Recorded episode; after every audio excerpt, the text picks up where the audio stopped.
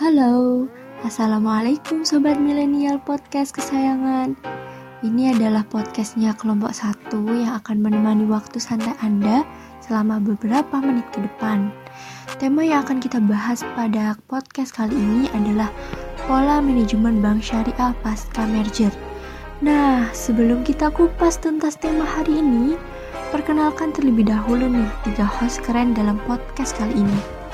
Yang pertama ada saya sendiri, Cantik Siska A., dan dua partner saya. Halo Sobat Podcast kesayangan, kenalin aku Anita Larasati. Dan saya Muhammad Chilmi Setia A., biasa dipanggil Hilmi. Nah, sebelum kita membahas mengenai pola manajemen bank syariah pasca merger, kita perlu tahu dulu nih sejarah bank syariah.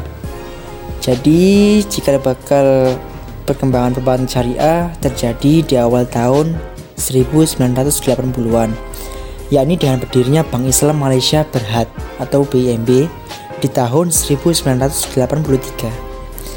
Sedangkan di Indonesia sendiri, bank syariah pertama kali beroperasi resmi di tahun sembilan belas sembilan puluh dua, yakni Bank Muamalat.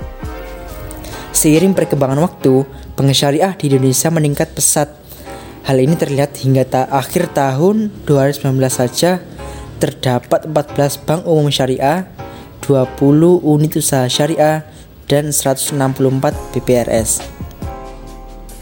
Penambahan jumlah bank umum syariah terjadi pasca Undang-Undang Perbankan Syariah Nomor dua puluh satu Tahun dua ribu delapan, yakni tentang kebijakan aturan hukum yang diterbitkan oleh negara sebagai upaya perlindungan hukum segala transaksi bank syariah di Indonesia.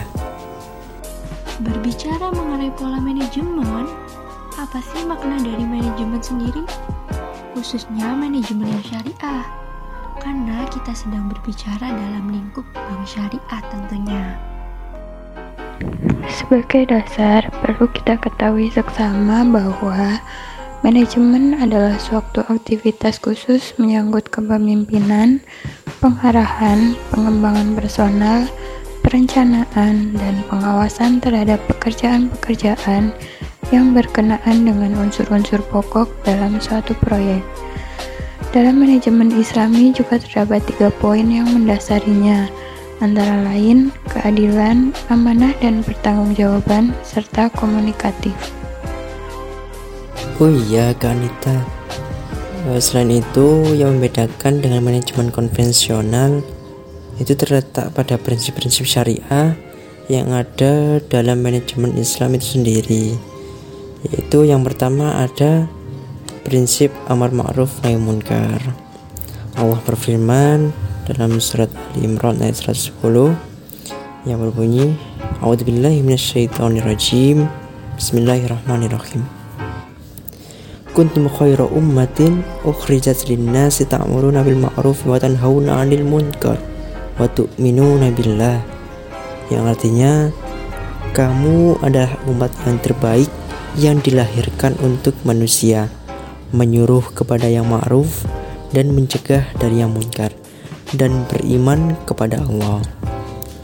Sesungguhnya dalam membangun serta membina akidah dan akhlak seorang muslim, ya, Islam tidak sekadar menjadikannya sebagai pribadi yang soleh, tapi juga mendorongnya untuk menjadi pribadi yang muslih, yaitu selalu mengupayakan terciptanya kebaikan soleh bagi dirinya dan mengupayakan kesolehan bagi orang-orang di sekitarnya. Kemudian prinsip yang kedua ada eh, kewajiban menegakkan kebenaran dan juga menegakkan keadilan. Berfirman dalam surat An-Nisa ayat uh, ayat lima puluh delapan, yakni a'udzubillahi minasyaitonirrajim, bismillahirrahmanirrahim, innallaha ya'murukum an tu'addul amanati ila ahliha wa idza hakamtum bainan nas an tahkumu bil adl innallaha ni'imma ya'idukum bih innallaha kana sami'an basira, yang artinya Sesungguhnya Allah menyuruh kamu menyampaikan amanah kepada yang berhak menerimanya, dan menyuruh kamu apabila menetapkan hukum di antara manusia supaya kamu menetapkan dengan adil. Sesungguhnya Allah memberi pengajarnya sebaik-baiknya kepadamu. Sesungguhnya Allah adalah Maha Mendengar lagi Maha Melihat. Kemudian ada prinsip kewajiban untuk menyampaikan amanah. Amanah itu e, jika dilihat dari sisi akidah dan syariat agama, amanah adalah segala sesuatu yang harus dipertanggungjawabkan dan berkaitan dengan orang lain atau pihak lain. Amanah itu bisa berupa benda, pekerjaan, perkataan, ataupun kepercayaan. Maka amanah itu bisa berbentuk apa saja yang nantinya akan dimintai pertanggungjawabannya di hari kiamat kelak. Ya, seperti yang kita tahu bahwa untuk mengetahui kebaikan seseorang itu bisa dilihat dari amanah atau tidaknya seseorang. Ya, padahal manusia itu orang apa? Manusia itu sangat zalim.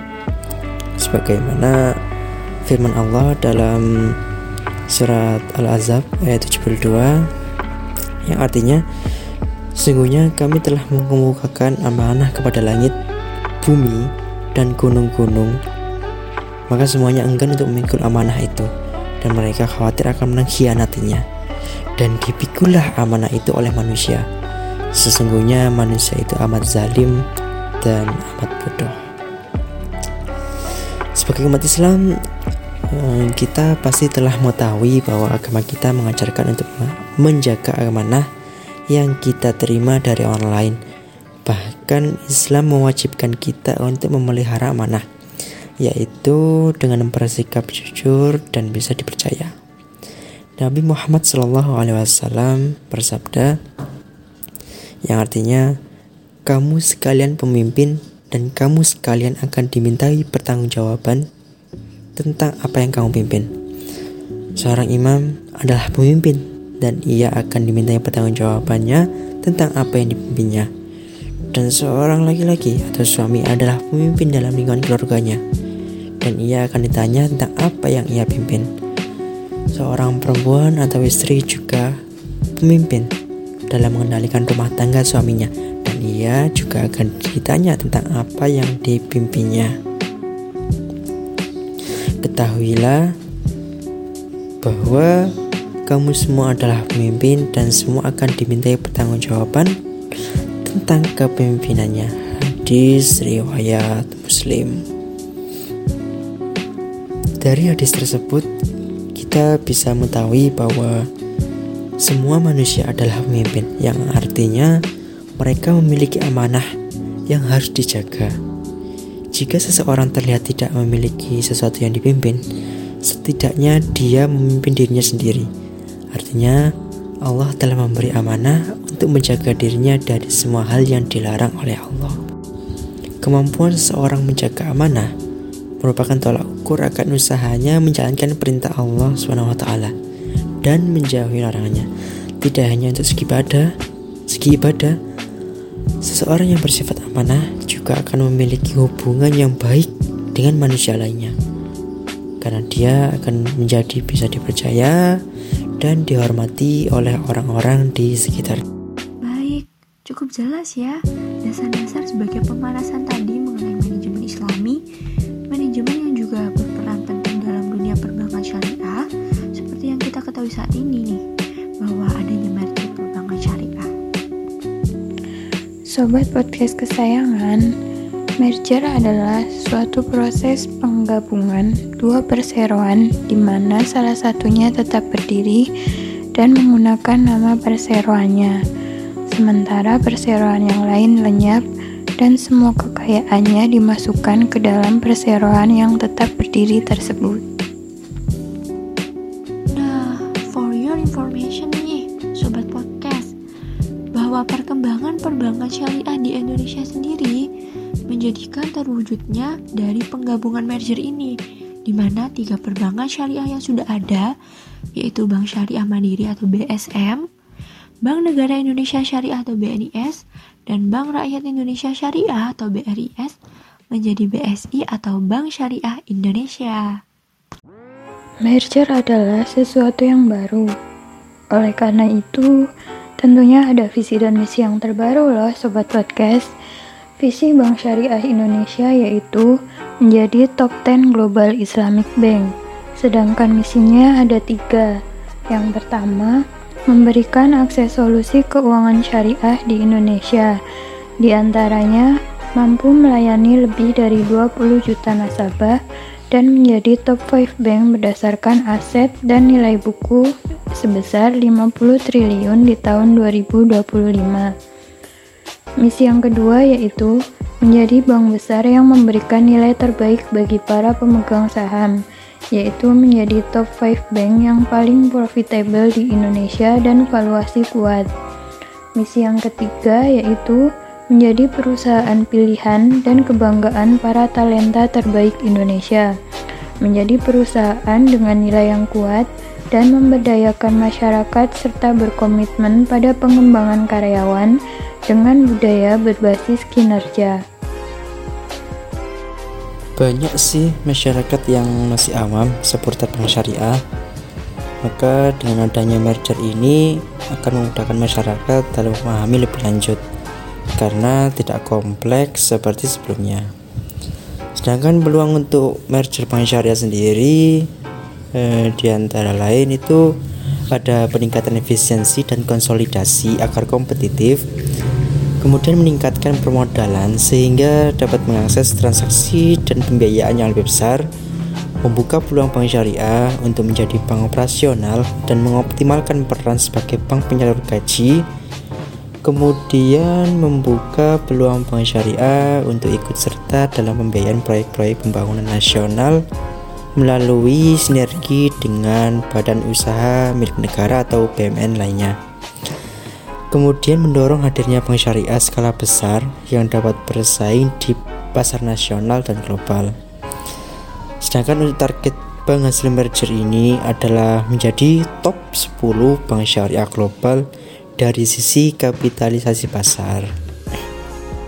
Visi bank hasil merger yakni untuk memenuhi kebutuhan pembiayaan, transaksional banking, dan trade finance bagi pelaku usaha, khususnya nanti untuk industri halal, sehingga menjadi akselerasi dalam pengembangan ekosistem ekonomi syariah, peningkatan literasi dan inklusi keuangan syariah.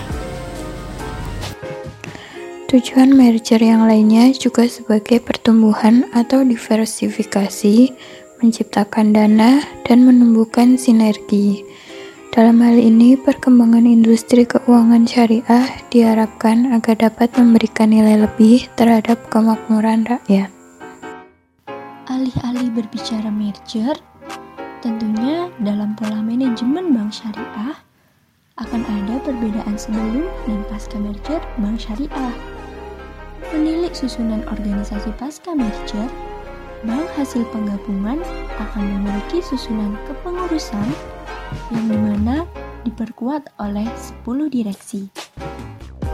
Nah, dimana posisi sepuluh direksi yang akan mengelola P T Bank Syariah Indonesia T B K ini terdiri dari Direktur Utama, dua posisi Wakil Direktur Utama, dan masing-masing satu Direktur Wholesale and Transaction Banking, Retail Banking, Sales and Distribution, Information Technology and Operation, Risk Management, Compliance and Human Capital, serta Finance and Strategy.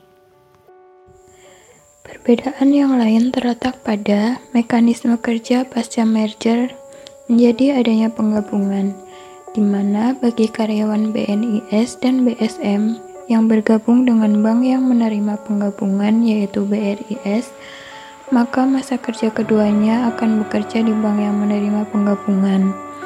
Bank yang mengalami penggabungan, B N I S dan B S M akan mematuhi seluruh hukum dan peraturan yang berlaku. F Y I Sobat Podcast, meskipun merger berlangsung, namun tidak ada P H K karyawan loh.